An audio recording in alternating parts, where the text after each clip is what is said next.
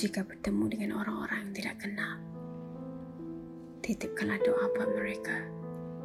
Apa saja. Moga panjang umurnya, atau biar besar rumahnya. Moga tercapai impiannya, atau limpahkan rezeki kepadanya. Titipkanlah.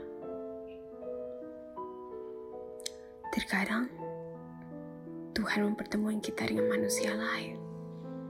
Ada dalam harapan untuk mendoakan sesama manusia, memenuhi hajatnya, membantunya, menggembirakannya, dan seutuhnya membahagiakan. Jadilah doa dalam pertemuan. Kelak doa yang baik-baik akan kembali jua kepada kita